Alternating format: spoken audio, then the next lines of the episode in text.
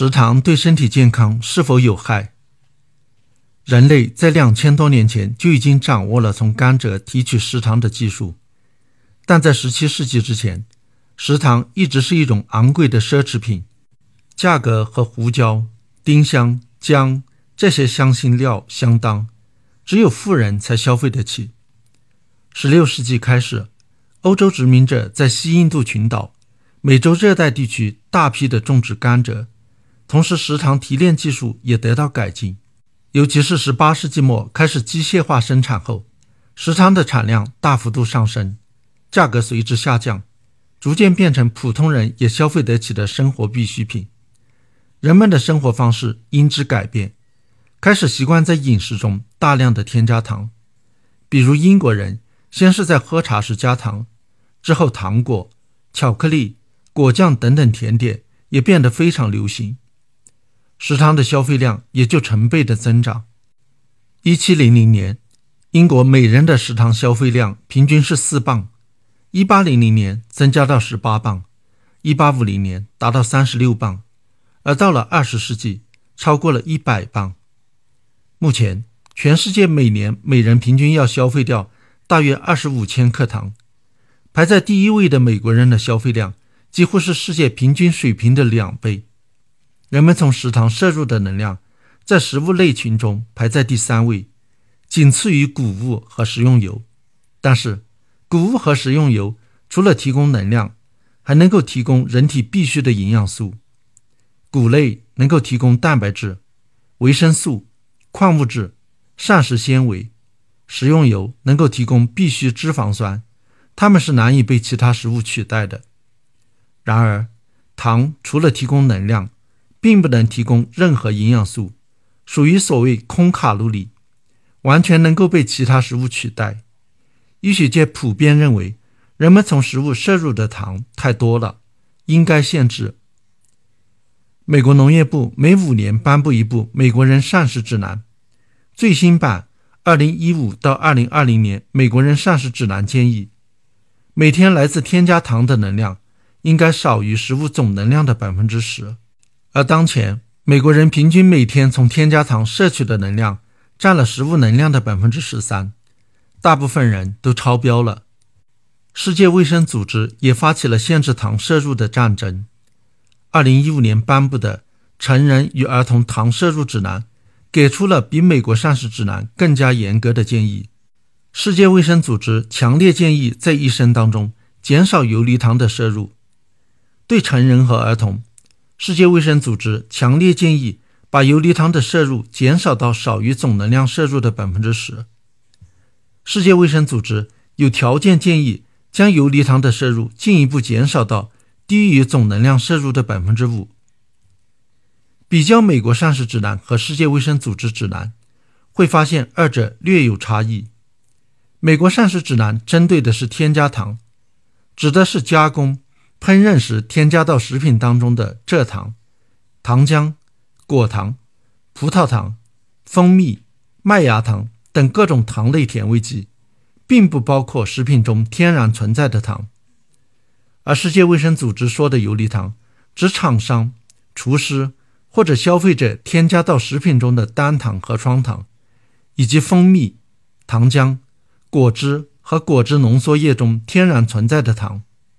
主要的差别在于果汁、果汁浓缩液。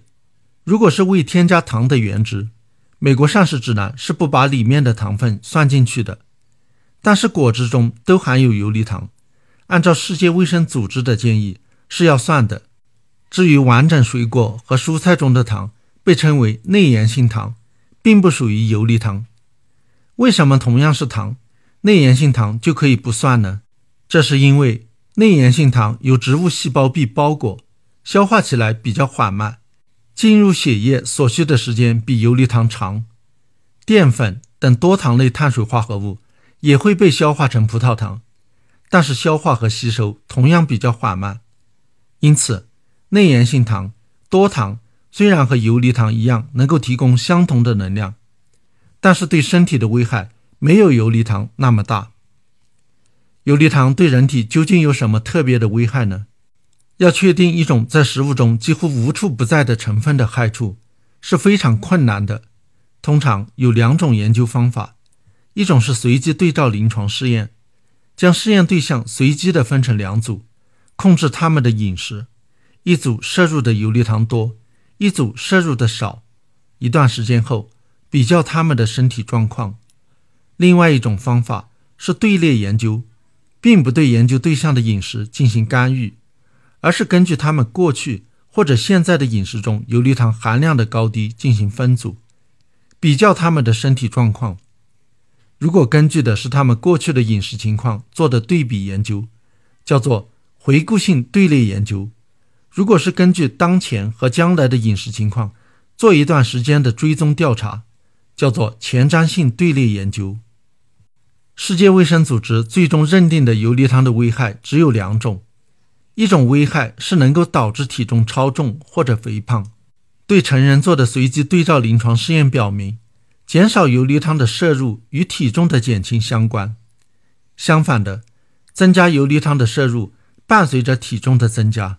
对儿童做的随机对照临床试验未发现游离汤的摄入量与体重有关，但是前瞻性队列研究发现，摄入加糖饮料最多的儿童，要比摄入加糖饮料最少的儿童肥胖的风险更高。游离糖的另一种危害是能够增加龋齿的风险。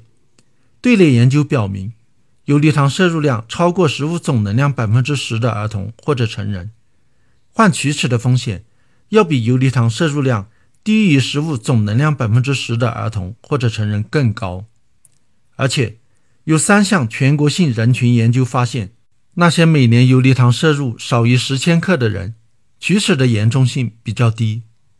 此外，还有一些证据表明，游离糖摄入偏多会增加心血管疾病、糖尿病和某些类型癌症的风险。实际上，肥胖本来就能增加这些慢性病的风险。这些研究的证据的质量都不高，也就是说，还不是定论，结论存在不成立的可能性。还不是定论就敢做少吃糖的建议，制糖业的人要抗议了。但是这是多项研究的综合结果，结论有一定的可重复性，虽然不是定论，也很有可能是成立的。如果这个建议是对的。那么对健康大有好处。万一这个建议是错的，对健康也无害处。目前并没有发现少吃游离糖对身体有任何害处，因此摄入的游离糖越少越好，不要超过食物总能量的百分之十。这个量等于多少食糖呢？一个人为了维持健康体重所需要的食物能量，并没有固定的标准，和一个人的性别、年龄。身体状况、运动程度等因素有关。营养学界通常把每天两千千卡作为一个参考值，这相当于一个身高一米六、体重五十千克、每天做三十到六十分钟中等强度运动的青年女子一天需要的食物热量。根据这个参考值，每天从游离糖摄取的能量不能超过两百千卡。一克蔗糖能够提供的能量。是四千卡，也就是说，这相当于五十克蔗糖。喝咖啡用的一小袋砂糖的重量是二点八千克，相当于十一千卡能量。听上去似乎不多，但是对游离糖的限量，包括的是所有食品里含有的游离糖，而不只是自己在日常饮食中添加的那一点蔗糖。一瓶可乐里糖提供的能量是一百三十千卡。如果一天喝两听可乐，摄入的游离糖就超标了。食品加工业使用的添加糖，通常是从甘蔗、甜菜提供的蔗糖。这种情形在二十世纪七十年代发生了变化。一九七七年，美国政府为保护本国食糖产业，提高食糖进口的关税和实施限额，导致食糖价格上涨，迫使美国饮食厂商。寻找便宜的食糖替代品，开始大量的使用用玉米淀粉生产的果葡糖浆。在通常情况下，淀粉水解的最终产物是葡萄糖，但是葡萄糖的甜度不高。如果加入木糖异构酶，一部分葡萄糖会被转化成比较甜的果糖，这样生产出来的葡萄糖果糖混合物就叫做果葡糖浆。许多人指责果葡糖浆不是天然的甜味剂，是导致三四十年来美国肥胖症流行的元凶。的确，有些研究表明，摄入同等量的果葡糖浆和葡萄糖的话，果葡糖浆对身体的不良影响超过了葡萄糖。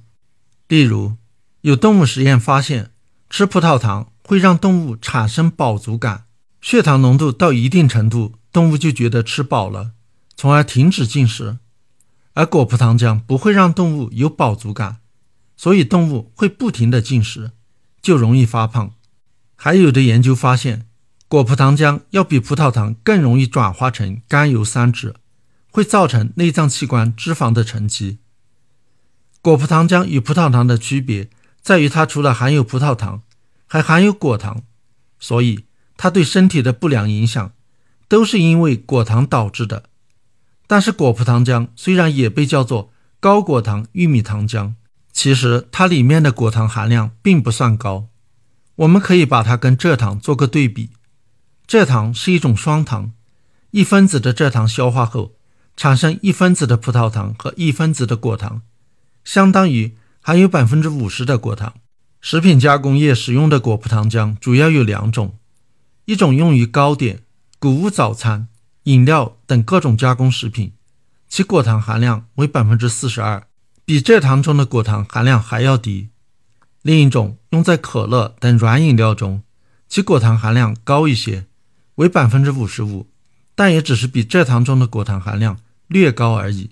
后一种果葡糖浆其实是模拟的蜂蜜，蜂蜜中果糖的含量大约是百分之五十五，反而是某些果汁中的果糖含量高得惊人。例如，苹果汁中的果糖含量是葡萄糖的两倍。如果担心果糖的危害的话，首先要担心的是天然的果汁。所以，把美国肥胖症的增加归咎于用非天然的果葡糖浆取代天然的蔗糖。是没有道理的。果葡糖浆对身体的害处并不比蔗糖大。